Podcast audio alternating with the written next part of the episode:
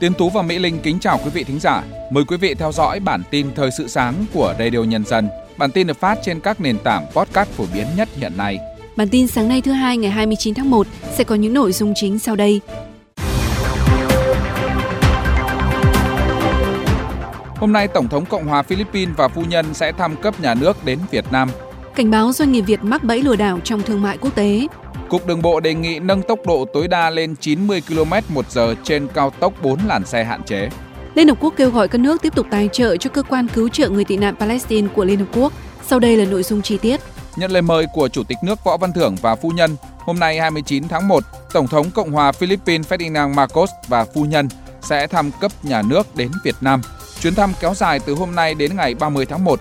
Chuyến thăm của Tổng thống Cộng hòa Philippines diễn ra trong bối cảnh năm nay Việt Nam và Philippines sẽ kỷ niệm 48 năm thiết lập quan hệ ngoại giao và hai năm tới sẽ kỷ niệm 50 năm hai nước thiết lập quan hệ. Trước đó, hai nước sẽ kỷ niệm 10 năm ngày thiết lập quan hệ đối tác chiến lược. Bộ Thông tin và Truyền thông, Bộ Công Thương vừa đưa ra cảnh báo để doanh nghiệp tránh mắc bẫy lừa đảo khi giao dịch xuất nhập khẩu với doanh nghiệp nước ngoài. Theo Bộ Công Thương, có nhiều lý do làm gia tăng lừa đảo trong thương mại quốc tế. Cụ thể, các doanh nghiệp tại Việt Nam có xu hướng chủ quan, sơ hở trong việc tiếp cận soạn thảo điều khoản hợp đồng và cam kết thiếu tính chặt chẽ. Thêm vào đó thì doanh nghiệp cũng đã bỏ qua khâu kiểm tra đối tác, trong khi đây là một yêu cầu bắt buộc khi giao dịch với đối tác mới. Để bảo đảm an toàn trong giao dịch quốc tế, Cục An toàn thông tin Bộ Thông tin và Truyền thông cũng đưa ra khuyến cáo cho các doanh nghiệp, đặc biệt là các doanh nghiệp vừa và nhỏ, chưa có nhiều kinh nghiệm tiếp cận với thị trường nước ngoài. Khi nhận được những đề nghị kỳ lạ, doanh nghiệp Việt cần xác minh rõ ràng thông tin của đối tác, không nên vội tin vào những lời mời chào hấp dẫn của khách hàng mới quen trên không gian ảo. Năm 2024, người cao tuổi thuộc một trong các trường hợp quy định sau đây sẽ hưởng trợ cấp xã hội hàng tháng. Người cao tuổi thuộc diện hộ nghèo không có người phụng dưỡng. Người cao tuổi từ đủ 75 tuổi đến 80 tuổi thuộc diện hộ nghèo, hộ cận nghèo đang sống tại địa bàn các xã thôn vùng đồng bào dân tộc thiểu số và miền núi đặc biệt khó khăn. Người từ đủ 80 tuổi trở lên không có lương hưu, trợ cấp bảo hiểm xã hội hàng tháng, mức chuẩn trợ giúp xã hội là 360.000 đồng một tháng. Cục Đường bộ Việt Nam vừa báo cáo Bộ Giao thông Vận tải về việc tổ chức cắm biển tốc độ tối đa cho phép trên đường ô tô cao tốc phân kỳ đầu tư được thiết kế với 4 làn xe cơ giới. Theo đó, thì Cục Đường bộ đề nghị Bộ Giao thông Vận tải có văn bản chỉ đạo các chủ đầu tư, các cơ quan quản lý các đoạn tuyến cao tốc phân kỳ đầu tư thiết kế 4 làn xe cơ giới, được khai thác với tốc độ tối đa là 90 km/h. Từ tháng 12 năm 2023 đến nay, đã có 4 đoạn tuyến cao tốc phân kỳ đầu tư 4 làn xe cơ giới được khai thác với tốc độ tối đa là 90 km/h, bao gồm cầu Mỹ Thuận 2 và đường dẫn hai đầu cầu Mỹ Thuận Cần Thơ, Trung Lương Mỹ Thuận, Tuyên Quang Phú Thọ. Ban quản lý dự án giao thông tỉnh Lâm Đồng vừa có báo cáo về việc kiểm tra điều kiện thông xe đèo Bren Đà Lạt. Theo đó, tuyến đèo Bren Đà Lạt đã thi công hoàn tất 100%, Ủy ban nhân dân tỉnh Lâm Đồng đang thực hiện các thủ tục thông xe toàn tuyến trước Tết Nguyên đán. Các cơ quan chức năng tỉnh Lâm Đồng kiến nghị tốc độ khai thác vận hành trong giai đoạn trước mắt là 60 km một giờ. Dự kiến ngày 29 tháng 1, các hạng mục nói trên sẽ hoàn tất. Ủy ban nhân dân thành phố Hà Nội vừa có yêu cầu Ban quản lý dự án đầu tư công trình giao thông Hà Nội, Sở Kế hoạch và Đầu tư triển khai thi tuyển kiến trúc cầu Thượng Cát bắt qua sông Hồng. Sau khi có phương án, Ban quản lý dự án đầu tư công trình giao thông Hà Nội và các đơn vị có liên quan nhanh chóng triển khai các bước tiếp theo. Dự án xây cầu Thượng Cát và đường hai đầu cầu nằm trên đường vành đai nối quận Bắc Từ Liêm với huyện Đông Anh. Dự án có tổng mức đầu tư hơn 8.300 tỷ đồng. Tiếp theo là các tin tức thời sự quốc tế. Ngày 28 tháng 1, Tổng thư ký Liên Hợp Quốc Antonio Guterres đã kêu gọi các nước tài trợ để bảo đảm duy trì hoạt động liên tục của cơ quan cứu trợ người tị nạn Palestine của Liên Hợp Quốc. Ông Guterres đưa ra kêu gọi trong bối cảnh một số nước hiện đang tạm dừng tài trợ cho các tổ chức này sau khi Israel cáo buộc một số nhân viên của tổ chức này có liên quan đến cuộc tấn công của phong trào Hồi giáo Hamas vào lãnh thổ Israel ngày 7 tháng 10 năm 2023, khiến 1.200 người Israel thiệt mạng. Ông cũng cho biết, Liên Hợp Quốc đang điều tra làm rõ cáo buộc đối với một số nhân viên của cơ quan cứu trợ người tị nạn Palestine. NATO trong tuần này đã bắt đầu một cuộc tập trận quân sự lớn nhất kể từ chiến tranh lạnh mang tên Steadfast Defender khi một tàu chiến Mỹ khởi động hành trình vượt Đại Tây Dương để tới châu Âu.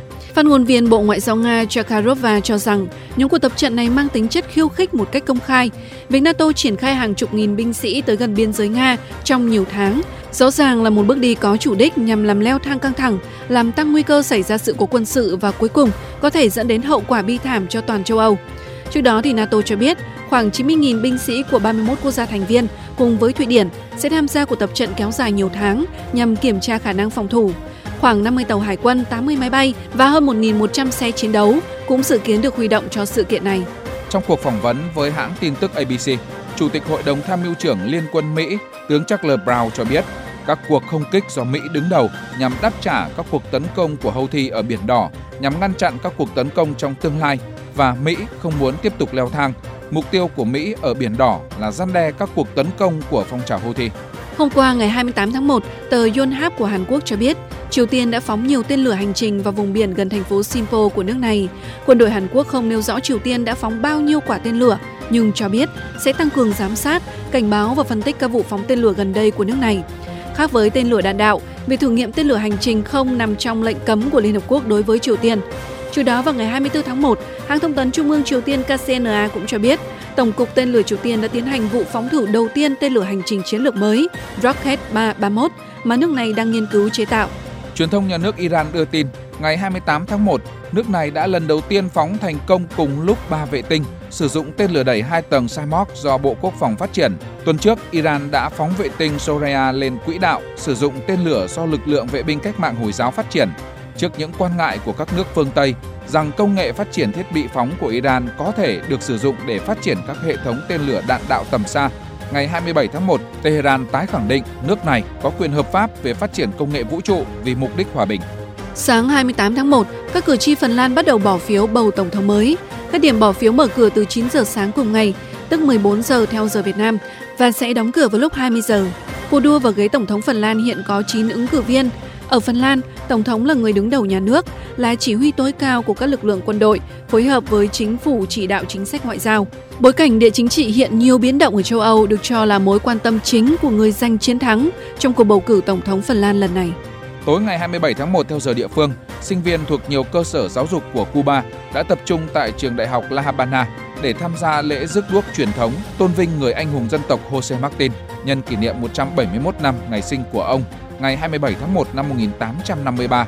Nhà lãnh đạo cách mạng Cuba, Đại tướng Raúl Castro Ruz và Chủ tịch nước Miguel Díaz-Canel dẫn đầu đoàn tuần hành đi qua nhiều con phố, tái hiện cuộc diễu hành của thế hệ trăm năm từng làm nên lịch sử 7 thập kỷ trước. Với tầm vóc tư tưởng vĩ đại, Jose Martin là người duy nhất chính thức được vinh danh anh hùng dân tộc của Cuba và cũng thường được nhắc tới như người Cuba quảng đại nhất. Tiếp theo là các tin tức thể thao sáng. Theo Telegraph, vị trí hiện tại của huấn luyện viên Pochettino tại Stamford Bridge không bị đe dọa. Tuy nhiên, nếu Chelsea không giành vé dự Champions League mùa tới, Pochettino có thể bị sa thải. Theo Sunday Express, The Blue đang cân nhắc nghiêm túc khả năng chiêu mộ Amadou Onana từ Everton. Tuy nhiên, Chelsea khó chiêu mộ Amadou Onana vì cầu thủ 22 tuổi đã quyết định không rời Everton ngay tháng 1 này. Theo Sport, phòng thay đồ Barcelona hy vọng chủ tịch Laporta bổ nhiệm huấn luyện viên Luis Enrique của Paris Saint-Germain thay Xavi vào hè năm nay. Vị huấn luyện viên người Tây Ban Nha này từng dẫn dắt Barca từ năm 2014 đến năm 2017, giúp đội bóng xứ Catalan giành 9 danh hiệu, trong đó có hai chức vô địch La Liga và một Champions League. Tuy nhiên, theo Daily Mail, Barcelona coi vị huấn luyện viên De Zepri của Brighton là một trong những ứng cử viên thay thế Xavi ở mùa tới. Xavi vừa xác nhận chia tay Blaugrana vào hè năm nay. Ngoài De Zepri, Thiago Motta, Rafael Marquez và Jurgen Klopp của Liverpool cũng nằm trong tầm ngắm của chủ tịch Laporta. Theo Daily Mail, Los Blancos không còn quan tâm đến Xabi Alonso sau khi gia hạn hợp đồng mới với Carlo Ancelotti. Vì thế, Liverpool sáng cửa có được sự phục vụ của huấn luyện viên người Tây Ban Nha nếu họ muốn ông thay Jurgen Klopp. Dù vậy, theo Sky của Đức, Leverkusen tự tin rằng Alonso sẽ ở lại đội bóng này thay vì ra đi vào hè năm nay. Sau trận Newcastle thắng Fulham ở FA Cup dạng sáng qua, hậu vệ người Anh Kylian Trippier xác nhận sẽ không chia tay chiếc chòe ở kỳ chuyển nhượng mùa đông này. Tuần trước, Bayern Munich từng đàm phán mua Kylian Trippier nhưng Newcastle từ chối bán. Trong cuộc phỏng vấn hôm qua, tuyển thủ người Brazil Casemiro cho biết rất hạnh phúc tại Manu và không có ý định rời Old Trafford. Casemiro lên tiếng vì thời gian qua xuất hiện nhiều tin đồn anh sắp đến Ả Rập Xê Út.